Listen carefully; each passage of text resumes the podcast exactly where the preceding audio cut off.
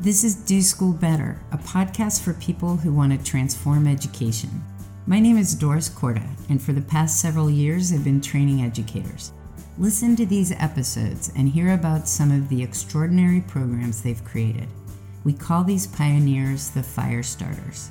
See if you can get some ideas that you can implement yourself to change your own practice.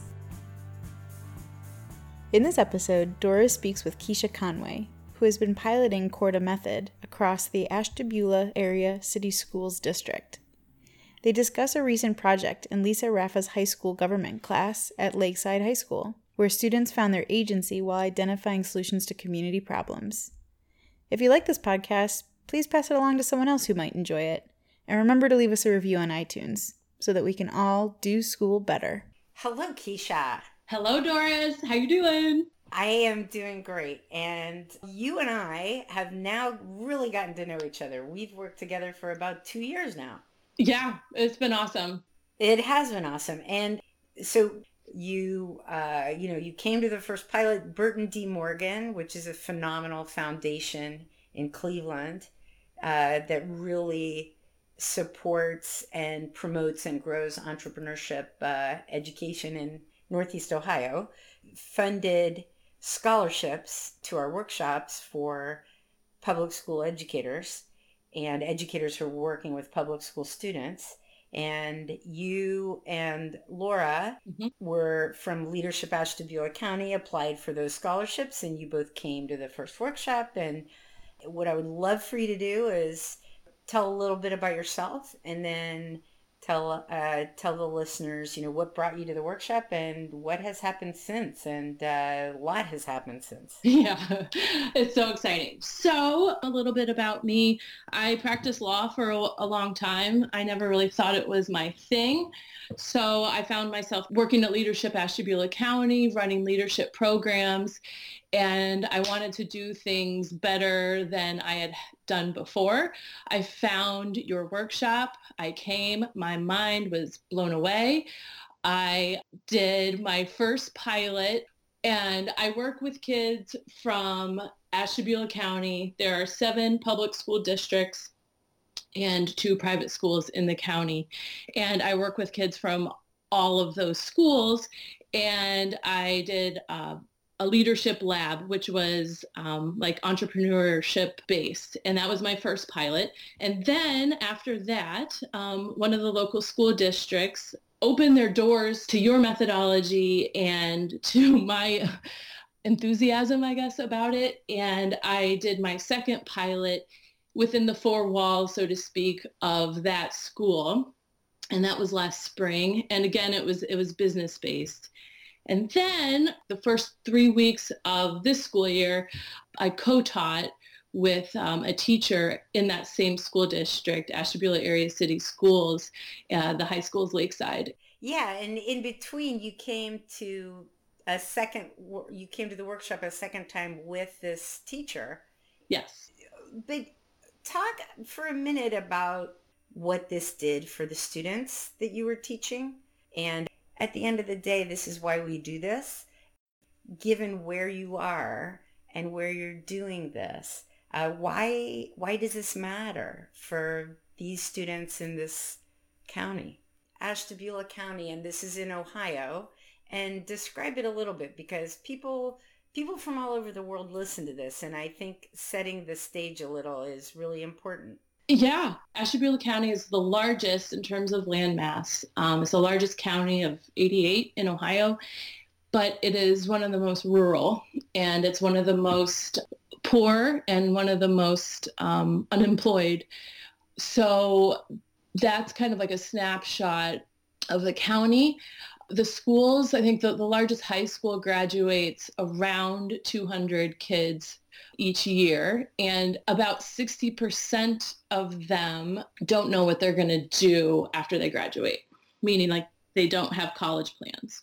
So this matters for students for so many different reasons, but it really matters particularly for the students in Ashtabula County where it's economically disadvantaged right now in time and which kind of trickles into the schools these students out here, they almost have uh, like an inferiority complex because their schools have very little resources and they just don't really think that anything anything that's going on in, in and around them matters or is significant or is even worth fighting for. So these kids, when they come out of their pilot, have this new confidence, that swagger to themselves and to what they are doing. That's why it really matters. They they after so for example, the the students that we were just working with I was talking to one of them afterwards, and, and he's a student that really never went to school, never went to class. And uh, I asked him, you know, how's how's school going now? And he said, well, now I'm in my other classes, I'm trying to get better grades, and um, I, I've applied for a job for the first time in my life. And I said, well, what what made you want to get a job now in your junior year? And he said, well, now I know that I can do it. Yeah, and they and they uh, some of these kids were really they, they'd never ever been in any kind of situation like this, and that accomplishment. I mean, that's pretty. That's gotta that's gotta have had something to do with some of that swagger. Yeah. What I would really love to hear you talk about is your pilot that you did this this year inside a high school government class with uh, with this teacher Lisa, and she's been teaching this government class for many years in in this public school. And you worked with her as she mm-hmm. piloted mm-hmm. this in a project in the in her class. And I would love for you to talk about that class, those students, mm-hmm. what they did, and the results that you saw. We we set it up a little uh, very similar to how I've heard at least two other people in your podcast do their first pilot in that we, we did like a, a museum walk and the students chose and there were like different local issues. Lisa was really passionate and her priority was she really wanted the kids to make connections between government and their daily lives. So through that museum walk, the, the students chose an issue that mattered most to them. So in the end, and there were like 30, 33 students, and uh, homelessness was one of the topics that they presented on, mental health, the drug epidemic in the county, and the welfare system.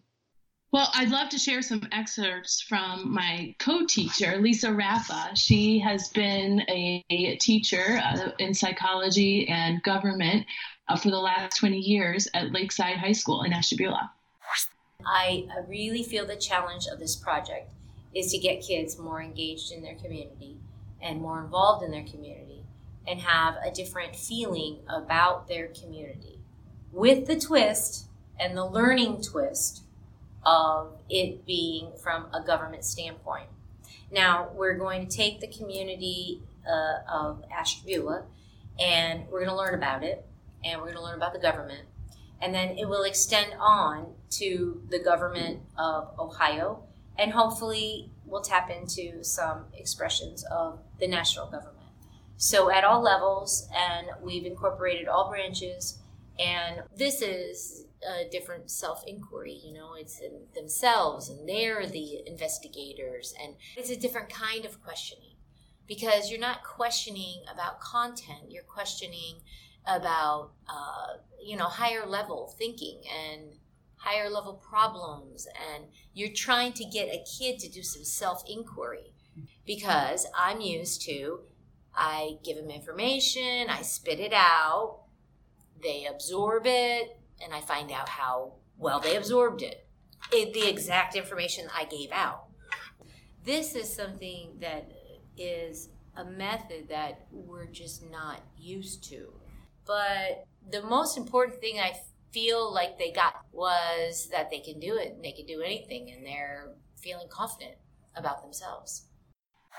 And yeah, it's a it it's an 11th grade, right? Yes. Uh, it's an 11th grade government class and her learning objectives were her wanting them to to engage with and learn about local government. So the idea was that they choose local problems they want to solve and then you know the way the solutions are you know in order to come up with a valid evidence-based well-researched solution you have to get into the uh, how the government impacts the local government impacts the problem or the solution or well you can talk about this better than i can. I saw the presentations and i was really impressed but i'd love for you to talk a little bit about that and also who these students are.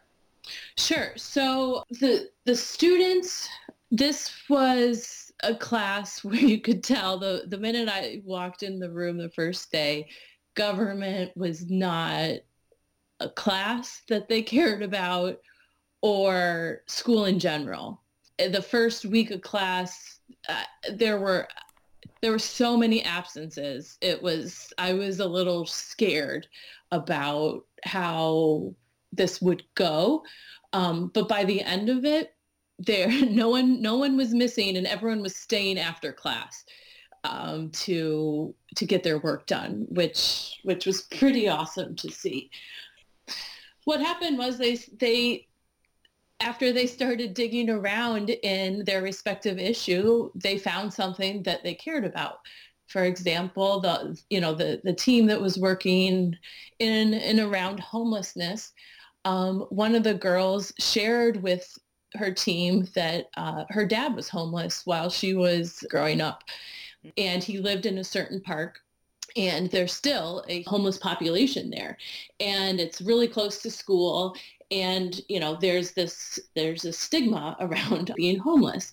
And once she opened up to her teammates they just took off. In that same team there was a student who was very defiant and he tried so hard to not care mm. about anything. Mm. He was always taking bathroom breaks. He was always on his phone. He was all, you know, mm. just always, always being really combative with his teammates.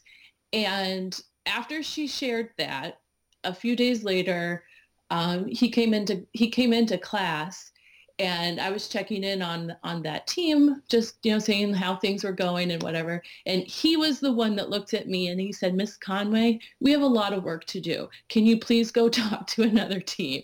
Wow, wow.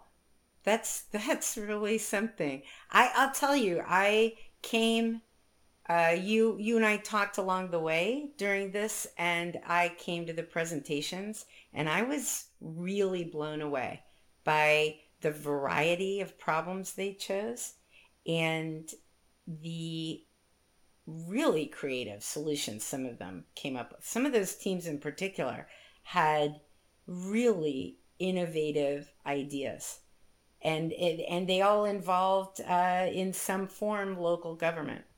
Yeah, let's hear from a student about her experience. My name is McKenna Grady, and I'm a junior at Lakeside High School. And our topic was welfare. And while we were um, researching it, like it was showing how the different branches and stuff relate to the welfare and how the money gets dispersed and everything. So I feel like I have a better understanding of it rather than just like reading it out of the book. And I learned that welfare doesn't necessarily just fall under one category. Like it's usually when people think of welfare, they think of one program, but there's actually like a lot of things that go into it. There's food stamps and then like the TANF program, which is like cash assistance, and like there's just a whole bunch of stuff and it's wild. And after looking into different countries and stuff, we started seeing how like their welfare systems are way different than ours so we kind of just based our solution off of that. And then with our local solution, it was kind of just like how we could get people to save money and worrying more about getting off of welfare and getting out of poverty. So this student, I mean, she really hit it home to me after the presentations, and um, she kind of put those those my, my level of, of anxiety about you know them being able to understand and apply what they learned in this pilot to the particular test that the, the uh, state test that, that they have to take. I mean, I remember the first day when Lisa and I were um, kind of queuing up there, the, the whole pilot, and she sat there with her hands, you know, across her chest and her and her head kind of cocked to one side, just kind of fuming. You could just see like the blood, just her blood was boiling. Um, she was mad. She was really mad, and she thought that that this whole thing was going to be a waste of time. Uh, she probably reacted like that for the first, I would say, like uh, first few days, you know, and then she was she was she was making all the transitions that one could only hope for. By the end of the uh, the, the pilot, she told me that now going through those three weeks, she said that she felt more prepared for that that test because of all of her research and and all of the things that she had learned about the welfare system and how it connects on the federal level, on the state level, and at the local level. And um, yeah, she felt more prepared for for that test because of what we had just done in those last three weeks. Yeah, well, that's that's pretty big, and they like to I'd like to hear what you think, and maybe you have some specific stories, or maybe you can tell in general. I felt watching those kids present and listening to what they were presenting, I felt hopefulness from them. Did you experience that in them during the the course of the pilot? Yes, without a doubt. The first the first day I got in there, it was your your typical you know, everyone just got into their seats. They just kind of, they barely looked up. They just wanted to know what they had to do. They would do it and then they wait for the bell to ring and go. By the end and right before the presentations, that classroom was just alive and they were working together and sharing ideas and there were so many different kids in that class. Like so many of them didn't know each other's names you know et cetera et cetera. And by the end of it they found out that they had so much in common that they just assumed that that they didn't. And they had like i said before coming out of those presentations they had this swagger that i don't think that that each and every one of them like knew they had. That well because they i mean i have my idea but why do you think why do you think they had that? Because they they that was theirs. They did that. All of the work all of the i don't know anticipation all of the unknowns they discovered that was theirs. And that was the first time that they were allowed to to have authority over something in their lives that really mm. mattered. Let alone inside school, inside an academic course. Heck yeah. I also have to say, and we can call this whatever we want. I'm not going to use any edgy jargon. That I witnessed a moment in those presentations, and there were a lot of them, a lot of kids, a lot of presentations uh, that I've never seen quite like that before, and it was really tender, and it'll stay with me forever but there was a student who clearly didn't speak English, um, mm-hmm. not only as a first language, but barely spoke English. Mm-hmm. Um, and his team was presenting, and they had given him one part of the presentation, which was to read, just read a slide. And he was extremely nervous. His English was very, he had very little command of English. He was struggling mightily. And another member of his team, a boy, mm-hmm. walked over. So there are 4 mm-hmm. or five people on this team presenting. And these boys were not standing next to each other. In fact, they right. weren't standing on the same, they were standing on different sides of the screen, the large screen where the presentation was showing. And the one student saw that he was struggling and very, very gently moved over n- next to this boy to stand unobtrusively, quietly. He didn't want to take the attention at all away from the boy who was presenting, to basically stand very, very close to him so that he could, I assume, though I couldn't hear it, whisper. And, and it was hard to even tell because the boy was trying to do it without you being able to see. But I assume he was whispering to the boy who was reading or trying to read what the item was so that the boy could then say it. Is that what was happening? That was exactly what was happening. And that's what I was trying to say. But you said it way better about how there were a lot of students in this class that had never interacted with each other before. And now they're, they're friends. It's really, it's really something. And we are now in this happy position because of all the good work that you've done in Ashtabula where we now have multiple educators from a couple of other schools, a middle school and a high school, who are coming to to a workshop to design their pilots and go back and pilot in their schools. So it's spreading in Ashtabula County. Yeah. So there are nine high schools out here. And after my first pilot, well, at, at the presentations at my first pilot, uh, there were several administrators from several different school districts in the room. Immediately after the presentations, and you know, after they were kind of grilling the the students in all the right ways, they approached me, and several of them said, "We need this for our students."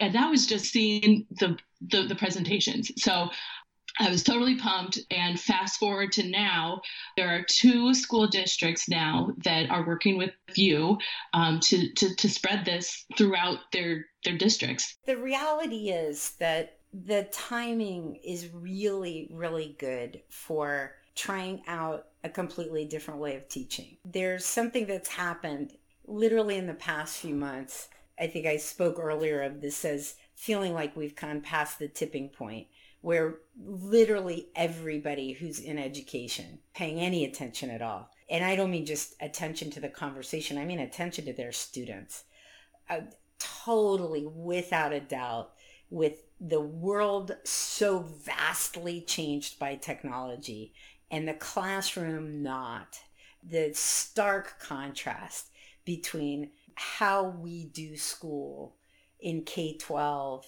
and the rest of the world outside of school is undeniable. It doesn't work. And, you know, everybody in education in K 12 has chosen kids as their life's work. They're not doing it for the money.